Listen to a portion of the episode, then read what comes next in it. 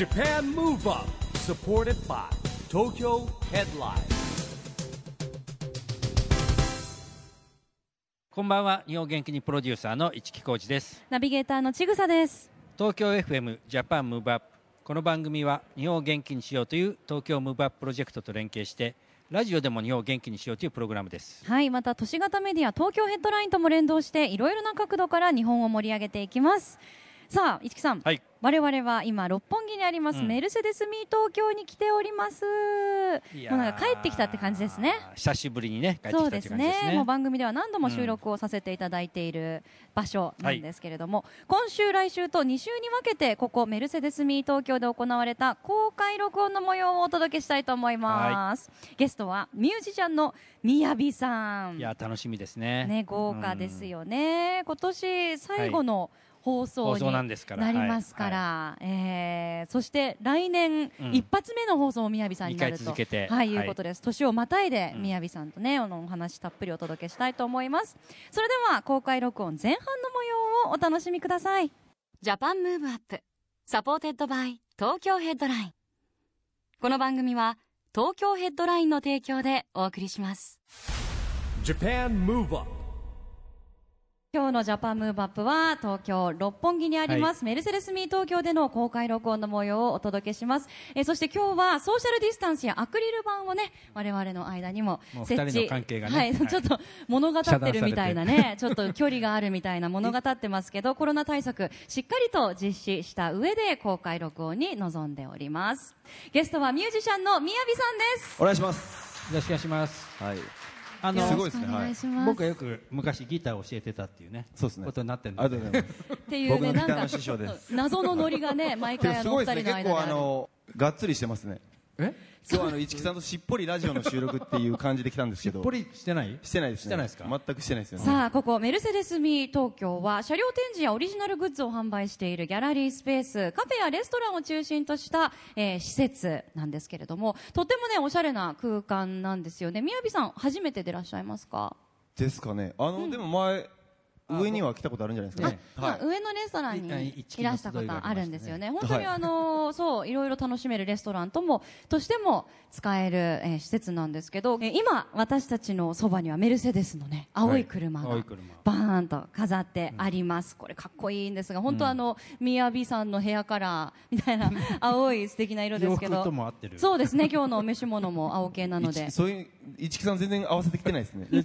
一木さんちょっと浮いてますけど。ちょっと浮いてる？そうね。やっぱりすいません宮城さんも素敵でいらっしゃいますが、いいショットですね。こういうテンションやっぱり車が展示してあってっていうこういう空間ってやっぱテンション上がりますか？僕ですか？ええごめんなさい水飲もうとしてたのにごめんなさい。そうですね。今も完全に市木さんへの不利かなと思ったんですけど。いやいやいや。いやでもやっぱりあの、まあ、まあ、車に限らずですけど、うん、やっぱりそのねあの意思を持って作られているものもう服でも車でも、うん、やっぱりそのこれからこれからそのねエレクトリックカーっていうあの新しい形でのあの車のあり方っていうのはあのすごい大事だなと思いますしあのやっぱもうかっこいいものがねあの近くにあるとテンション上がるんじゃないですか？市木さん。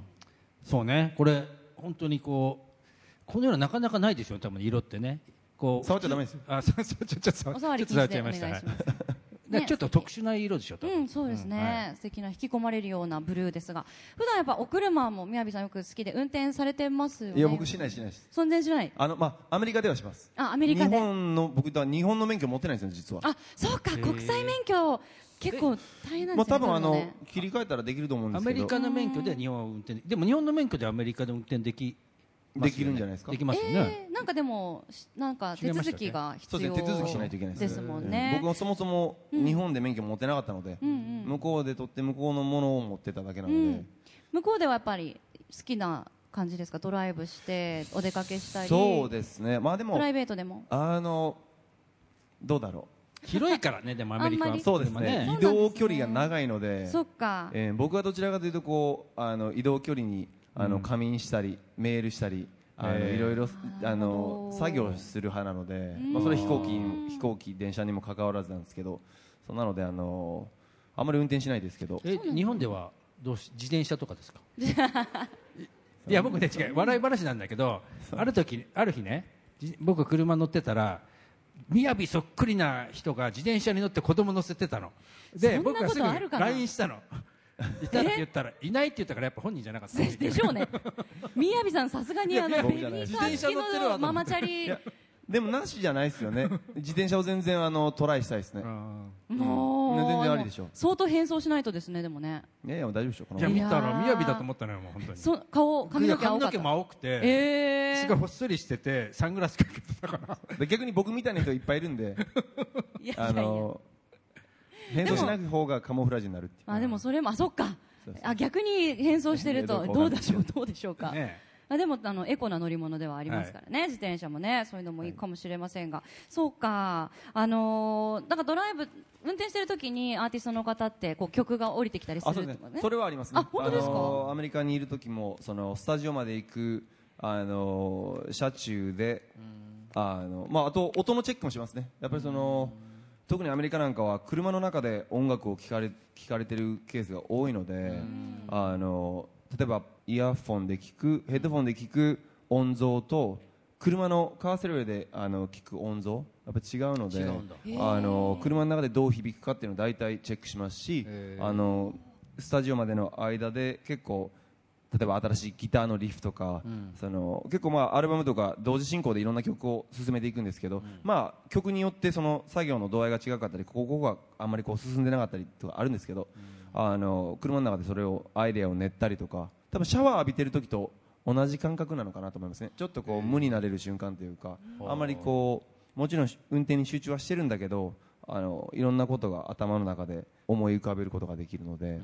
あの車の中であの新しいアイデアが浮かぶことは多いですね。へえそうなんですね。でも車での聞き方を確認されてるっていうのはちょっと驚きました。そうですね。特にあの、まあ、日本もそうかもしれないですけどアメリカは特にその移動距離が長いので西海岸は、車、まあ、ラジオの文化もまだあの根強いですし、ん。そういう意味で車の中でどうあの響くのかっていうのはすごい大事ですね。はい。これ降りてくるときに、こう感覚ってものに表現する音符とかじゃないですか。なんか降りてくるときってどどういう？それはメロディーでメロディーで。浮かんだり、まあ、ー。言葉と一緒にあの浮かんだりって感じですよね。結構あのそのインスピレーションというか、浮かんだものをそのまま多分これ野菜とかと一緒ですよね多分ね、あの本当に取れ取れた降りてきた瞬間に形にする方が大体いい作品になりますね。それを寝かしちゃうとちょっとやっぱり鮮度が落ちていくとか自分の中でのその出てきたモチーフに対してのパッションとかもやっぱ減っちゃうので、そういう意味ではそのまますぐ形にもう本当に朝結構朝早く起きるので、もう朝起きてなんかそのフレーズで起きることもあるので、ええでそれをそのままその起きてもうボイスレコーダーとかなんか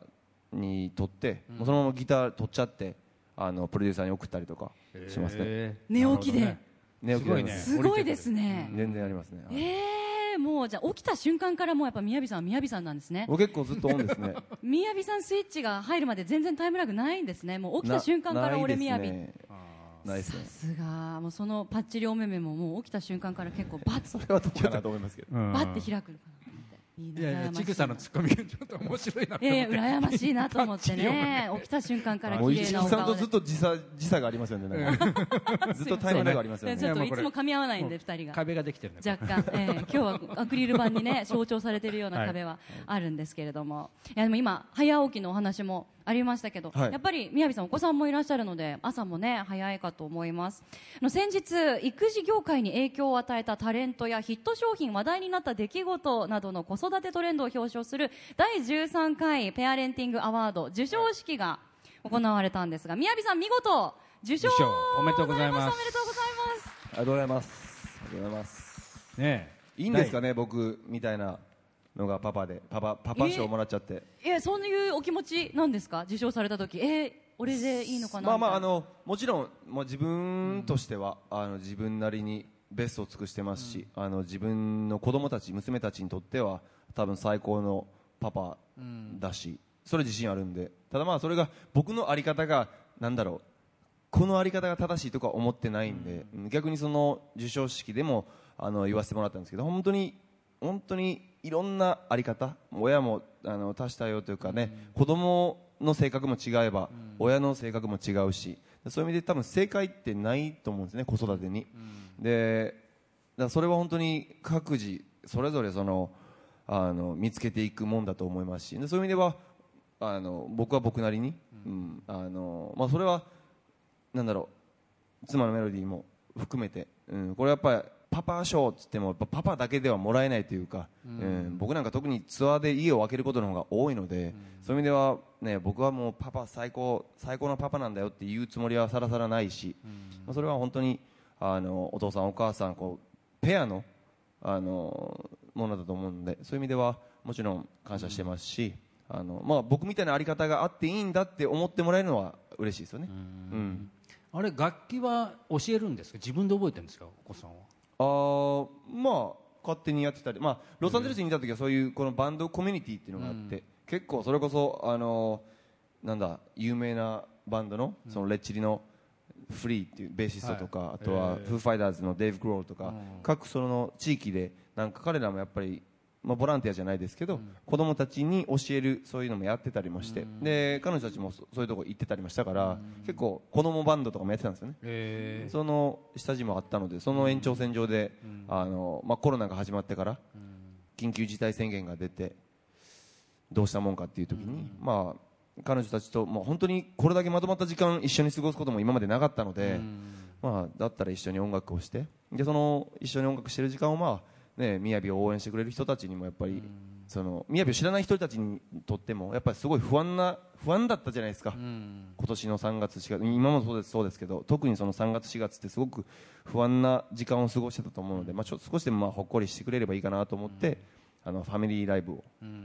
やり始めたんです。ねいやねね本当上手ですもんね。ファミリーライブ全然、はまあ、上手とかなんかね一緒にやってるのがいいのかなと思って、本当幸せなねこう塞ぎがちなねこう時期でもこう気分が落ち込みがちな時でもああいう映像を見るだけでねもうどれだけの方がハッピーになれたかってそうそう。なんかねもうなんかやってたらやったでね、なんか途中でいやいいんだろうかこんなにやっててっていう。え。一応侍ギタリストなんだけど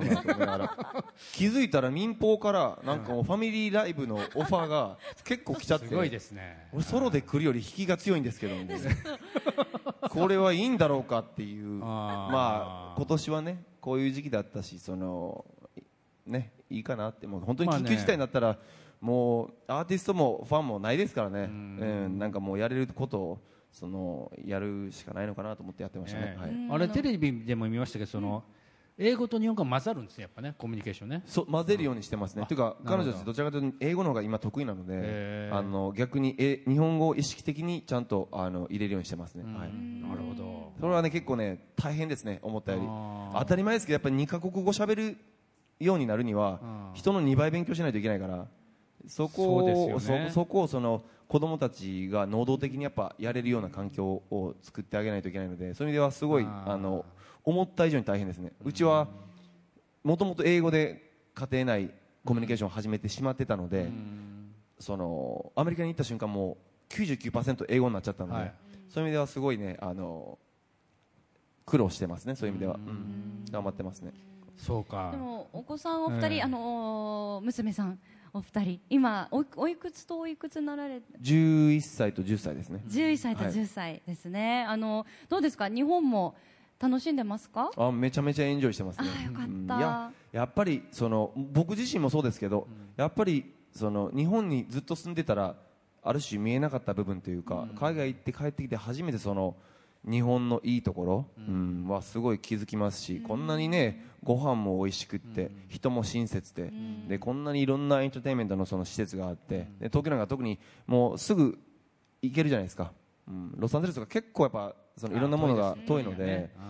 うん、そういう意味では本当に楽しい街だし、あのワクワクする街だなと思いますね、うん。あの本当に彼女たちもあのワイワイやってますね、はい。ファミリーライブとかあのお父さんと一緒にやってる活動ももちろんもう楽しんで、まあ、そうですね。あでも僕ももう僕はビシバシ行きますけど、もうねき 厳しく。もう僕は行きますけど結構。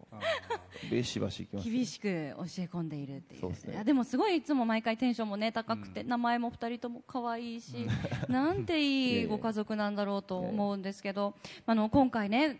2020年コロナ禍で本当にこうご家族と増える過ごす時間が増えるっていうことももちろんなんですけどお仕事的にはやっぱ今までとは全然違うことになってしまったと思います。いろんな業界で影響が出てるんですけど、宮城さんは本当にあのその中でもファミリーライブも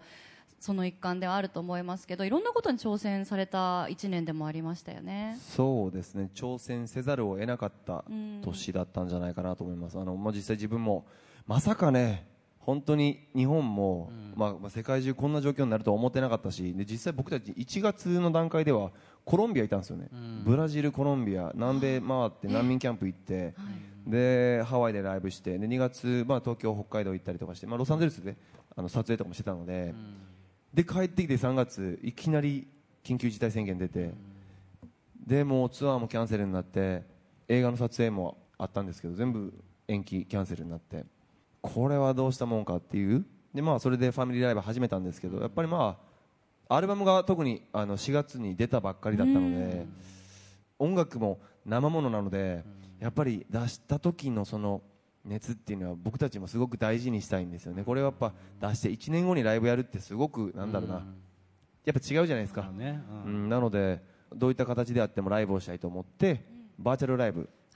を始めましたね、はい、5月からなんで4月に出してもう5月からバーチャルライブを始めるってそうです、ね、スピード感がやっぱありますよねそうですね。あの、まあ、結構ぶっつけで、はい、結構だからあのいきなり最初 YouTube あと Twitch とか、はい、あと中国は Weibo っていうので、うん。もう自宅から OBS 配信して自分で全部セッティングしてでやりましたね。あの、うん、まあやるしかないなと思って。でも自分でやっぱ最初バーチャルライブの時に最初一人でやってるわけですよね。はい。全部セッティングから。もう全部一人ですよ。すごい。それがね本当すごいんですよね、うん、あの、まあ、ホーリーナイツバーチャルツアー2020と称して、延期になったライブツアーの代わりにもご自宅スタジオから全世界に向けて初日にね。パフォーマンスも披露。日本ツアーがあったんですけど、うん、初日なんかこうツイッターで結構なんかそのライブっぽい感じでちょっとまあ冗談っぽくやってたんですよ、うん、実際そのバーチャルライブやりたいと思ってたので準備してたんですけどなんかそれやってるうちにやっぱなんかやりたいなと思って、うん、なんかやっぱチケット買ってくれたね、ファンの方のねその気持ちがやっぱなんとなく分かるじゃないですか、うん、なんかやっぱやろうかなと思ってぶっつけでやりましたね、うん、あの本当にお一人でなんかもう全部トークから、うん、なんかあのもう全部自分でこうやられてる一人でプロデューサーですね。自らですけど本当にスタッフの方同じ部屋に他の方 いないですよ本当にいないんですね全然あの嫁と子供だけですね。それは本当にすごいなと思って。でやっぱりあのご自宅のスタジオってコロナ禍の前か、まあ、コロナになる前からあんなに照明とかそういうまあ雰囲気ですよね。最初からあったんですか、えー、あとかどちらかというと僕スタジオって持たないというか、うん、あのあまりその家であのまあ、ロサンゼルス離れとかでも、うんうん、皆さん離れとかでやったりするんですけど、スタジオ作ったり、うん、あんまり嫌なんですよね。あの、いろんなところに行って、まあ、これ多分旅するのは好きだなと一緒だと思うんですけどプロデューサーのところ行ったりとかしてやっぱ新しい空気新しいその波動を感じて出てくるものに僕は出会いたいので、あんまりこう家で作業って好きじゃないんですよね、まあ、特に子供もいるし、そうなのでそんなに設備とかはね、あの別に整えてる方じゃないんですけどあの、まあ、それ相応にやれる機材はあるので。やってみようかなと思ってやってましたね、はい、照明も本当に雰囲気あって めちゃくちゃかっこよかったんですけどなんかこうお一人でああいう風にやってるとなんかちょっとこう見てる方もステージの上でバーンっていう宮城さんもかっこいいけど、うん、またそれとは違ったなんかこうもうちょっと素の宮城さんのトークが聞けてるのかなっていうような気持ちになったりもするんですよ、ね、研究ね、でも、ご自身でやっててもちょっとこうアットホームにやっぱなったりしますか？そうですね。確実にそのなんだろうこれは自宅からやるっていうことに限らずですけどやっぱりそのリアルでその目の前にいるあの人たちに届けるライブと、バーチャルはやっぱ戦い方が変わってくるので、ままあ、戦いじゃないんですけどやっぱその見せ方も変わるし、実際その歓声が聞こえないからそのどうやってコミュニケーションを取るのかとか、あの多分今年はね世界中のアーティストが一歩踏み出してみんな多分すっごいその規模大きい小さいあれどみんなそのバーチャルライブの洗礼を多分受けたと思うんですよね、うん、で実際自分もいやバーチャルライブした時に本当にあのやっぱそのレスポンスのなさに自分でそのどう流れを作っていくかっていう。ただそこにね見てくれる人はいるんだけれどもやっぱりその今までのコミュニケーションのあり方とは違うからそういう意味ではロックバンド的な見せ方っていうのはなかなかできなくなるんですよね、うん。やっぱりねロックバンドイエーイそのお客さんが盛り上がってこう暴れてイエーイみたいなのがショーの一部だったアーティストはやっぱりバーチャルライブは厳しいというか、うん。だからどう見せていくのかどうそこで発信でも発信するメッセージは変わらないから、でより何を発信するのか何を言いたいのかどういう表現をしたいのか,、だからそこのへの意識が強くなったし、うん、アートに近いというかだからリアルのライブの代わりにじゃあバーチャルライブしますって言ったら別にあんまりそんな難しいことではないんですよね、もう今もうたくさんプラットフォームできてるし、そこでまあある程度やっていけばいいんですけど実際僕たちリアルのライブって同じ一つのショー練り上げたショーっていうのをいろんな各地でどんどんどんどんやっていくじゃないですか。バーチャルライブってもう1回やったらもう終わりなんですよね、1回で世界中に届くっていうメリットとただ1回やればそれで消費されてしまうっていうデメリットがあるので今そこをあの各アーティストがすごいあの苦労していると思います。サステナビリティがそこでないのでそこをどうやっていくかっていう。で僕の場合はもう本当にそこはリアルのライブとにもうならないのでもともとが。もともとその情報量というか僕たちがこの車の色鮮やかなこの色を見て綺麗だなって思うのってやっぱり配信だとなかなか伝わらないんですよね。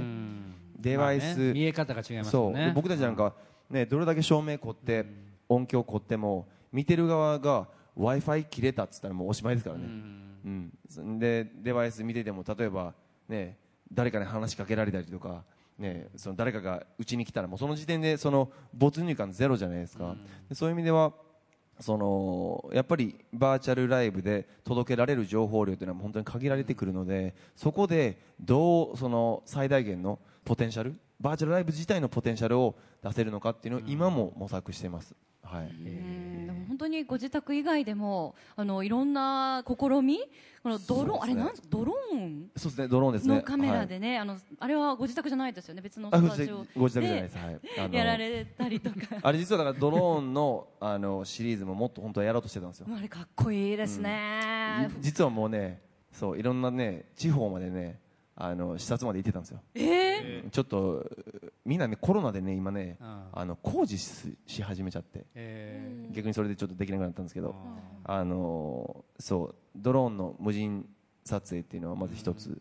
やりましたね。自宅ライブ終わってから、うん。でまあまあそのシリーズもやるかもしれないですけど、まあ、そこからそのチームラボでチームラボプラネットさんでうん。8月やらせてもらって、はい、うん、あれも一つ新しいその見せ方というか、うん。まあ、こういう、ね、あんなある種デジタルミュージアムというか、ああいう場所で、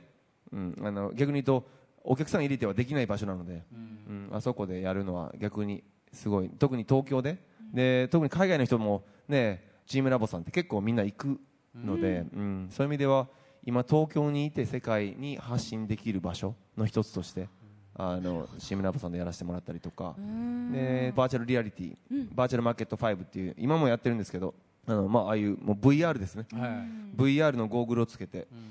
あのバーチャルリアリティの中であの演奏を、えーさせてもらって。でそのワールドっていうんですけどそのコンテンツ自体はイベント開催中ずっとやってるので、あの VR のゴーグルさえ持ってれば行ってもういつでも見れるっていう。あじゃあ仮想空間の中にも常にある。そう。そこに自分が行けばいいんですそうです。あそう。でだからあのオープニング初日は僕が自分のアバターでそこに一緒に参加して、で実際そのそこもやっぱなんだろう。もう本当に全部テクノロジーとそのコンテンツの両輪というか、そのハードとソフトが一緒にやっぱその進化していかないと、もう本当にこういうものってね本当にそのスーパーファミコンとマリオみたいな感じ、そのねファミコンがどれだけ普及してもマリオがなかったら多分あれだけいってないと思うんですよね、でも逆もしかりで。そういう意味でそのコンテンツとそのハードがちゃんと両輪で進化していく、でそういう意味ではバーチャルリアリティもまだ、ね、デバイスがどんどんどんどんオキュラスとか普及してるんですけどやっぱりサーバーに20人とかぐらいしかまだ入れないんですね、へそうでその同じワールドで違うサーバーで入れれるんですけど、一度にその同じ空間に100人200人は無理なんですよ。でそれを考慮して僕たちもその VR のエフェクトとかも本当はもっとやれるんですけど、やりすぎちゃうと今度重くなっちゃうから、できなかったりとかするんですよ。それもあってまあいい塩梅でやらせてもらったんですけど、とにかくなんか今回やって素敵だなと思ったのはいつでもね行ったらその雅がギター弾いてるっていう、なんかそこって。で特に今はライブがなかなかできない状況なのでなんか例えば本当に世界中アメリカにいるね雅好きな友達とかと一緒にそのワールドで待ち合わせして一緒に見るっていうことができるっていう。これはすごいいいな素敵だなと思って。で、まあ、もちろん VR って VR ゴーグルも本当その安いものではないので敷居はまだ高いんですけどでもなんかそこに可能性というか、ね、いやリアル、ね、イベフェスも中止になったりとかもういろんなものがない中でなんかネガティブな部分ばっかり見たくないというか、今だからこそできるものをなんか、ね、あの提示したいなと思ってやらせてもらって僕はすごくねあの可能性を感じてるんですよね、どうですか？VR1 いや僕ね VR やってみたんだけど、はい。あのなんだろうね。やっぱり今やってる技術の進歩すごい早すぎちゃってちょっとなかなかついていけない。例えばスポーツでも何でも、まあ、オリンピックもなるかもしれないけどね。本当にこうかぶって仮想空間の中でできちゃうわけじゃないですか、ただちょっときね僕なんかやっぱりこの、ね、年齢なんで。酔うでしょ。うん酔うし違うこのこれに重さを感じちゃう。の これずーっとやってるとねこうこうかけてなきゃいけないでしょ国旗の。そうですね。結構ねあの重たいんですよね。ただまあどんどん軽くなってきてるし、あのコードレスでやれるやつも全然出てきてるので、そういう意味ではね、これだけの方がねやっぱりこう使いたい方が増えてきたりの認知度も上まあ普がってくると、通のメガネみたいなのでピ見れるといいんですけどね。ね、きっとでも、うん。そういう時代ももうすぐ来るんじゃないですか、ね、それがだからそのハードのその進化、それがあのもっともっと楽につけれる、でもっと手軽に買えるってなるともっと普及しますし、でそこで僕たちももっとできることが、ね、その頃にはそのネットワークももっとは早くなってきてると思うので、そういう意味では、うん、ね 5G とかはいいろいろありますか？ら 5G 入ったばっかりでもう次の話になってますからね世の中はね。そう、でもねこれから楽しみ。でもちろんあのリアルとバーチャルっていうのは本当いいバランス取りながら、ねいいとこ取りでいける世の中にそうですね。なっていくといいなと思いますよね。僕たちもリアルでもこの前もビルボードさんではい、あの我々あ行かせていただきました、ビ拝見しましいつたのやつ9月ですか？あの、お誕生日の翌日のあ9月のですね。分でしたね、僕も9月15日でしたね。2回行かせていたいだいて満喫させていただきました、もちろんねあのビルボードライブの方も感染症対策ばっちりで、あの最前列のお客さんフェイスシールドをつけてたりとか、ね。ちゃんとディスタンス取ったりとかあのやっぱ今までとは違うあの会場も雰囲気だったけどでも立ちながら盛り上げてんだけど声を出しちゃいけないそうそうなんですよ。ちょっとねもどかしい気持ちはあるんですけ忍ど耐と盛り上げみたそういな。そう気持ちの中でふーとか言ってるけど、まあ、みんな静かでこう拍手を、ね、拍手一拍手にすごい思い込めるみたいなそんな空間でしたけど、まあ、やられてていかがでした？か？まあ、9月のやつは9月と12月にやらせてもらったんですけど、はい。9月のやつはそのアコースティックで、まあ、あの状況でやれるのかどうかどんな感じなのかもやっぱ分かんなかったんで、まあ、宮城は結構その激しいライブもしますけどあのアコースティックでライブも結構やるので、まあ、それでやらせてもらってで12月はあの逆にもう、ね、MC でも言いましたけどそのあんまりしんみり今年を締めくくりたくなかったんで逆に言うともういつものようなライブ、うん、いつものみやびのライブを届けたいなと思ってもうエレクトリックでもう全開でもうやらせてもらって僕がね多分ねあの瞬間世界でただ一人汗かいてたと思うんですよ、ね、なるほど。結構汗かいてあの足でこう見てて、はい。あれ普通なんですけど足でこう自分でこうか変えるんですからね？買いますねはい。クターっていうんですかね？買います買います。ねは激しく本当に一人でかっこいいですよ。なんか自分で結構全部やってて大変だなと思って昔もっとやってたんですよあれへそうなので、あのーまあ、でも今回やってて。でお客さんはやっぱりいつものように、ね、立って騒いだりできないんですけど、でもなんかそれでも僕はなんだろういつもの自分でいたかったしもう本当に 100%120% もう1日2ステージで全部出して、なんか僕は、うん、リアルのライブが戻ってくるのを諦めてないし、それ諦めてないっていうその姿勢をなんか僕は出したかったというか全然退化してないし進化してるし次の未来に向かってるっていうなんかその姿勢をあの出したいなと思って、もう一人で汗だくなってやってましたね。Japan Move Up, ここで毎月第2月曜日発行のエンタメフリーペーパー東京ヘッドラインからのお知らせです。東京ヘッドラインのウェブサイトではウェブサイト限定のオリジナル記事が大幅に増加しています。最近の人気記事は？バチェロレッテ福田萌子がスギちゃんの告白を断った本当の理由。フィギュアスケート NHK 杯三原舞の美しい所作。アフロスポーツプロの瞬殺。キスマイフット 2& ストーンズボイス付き LINE スタンプ配信決定。イーガールズのゆりのと須田アンナが年内で LDH を卒業へ。新たな道へ進むことに決めました。などがよく読まれていました。来年もたくさんの記事を毎日更新で皆様にお届けしていきますのでぜひ東京ヘッドラインウェブをチェックしてくださいね。Japan Move Up 今回はメルセデスミー東京で行われた公開録音前半の模様をお届けしました。いやでもね今年はね、えーいろんなバーチャルライブとか活発にね宮城も動いてましたよね。ねえ、うん。あとやっぱりあのご家族ファミリーライブ。のそう、うんお話しされてる時のねあの優しいお顔がね、やっぱこうアーティストみやびというのとはまた違った表情ですごいだって親子間のねこうやり取りなんかも見れましたからねねえ本当にね。奥様とのね、お話とかもね素敵でした。さあ次回はそんなみやびさんとのお話後半の模様をお届けします、お楽しみに。ということでではジャパムーブアップお別れのお時間でございます、はい。来年もぜひ一緒にねあのはい。番組にお付き合いいただけると嬉しいですね、はい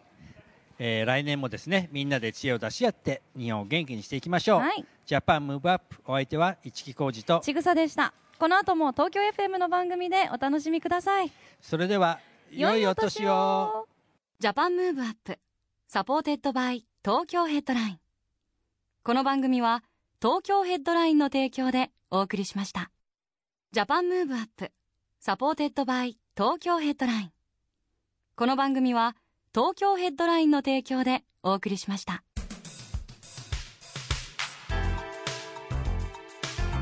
Japan Move on.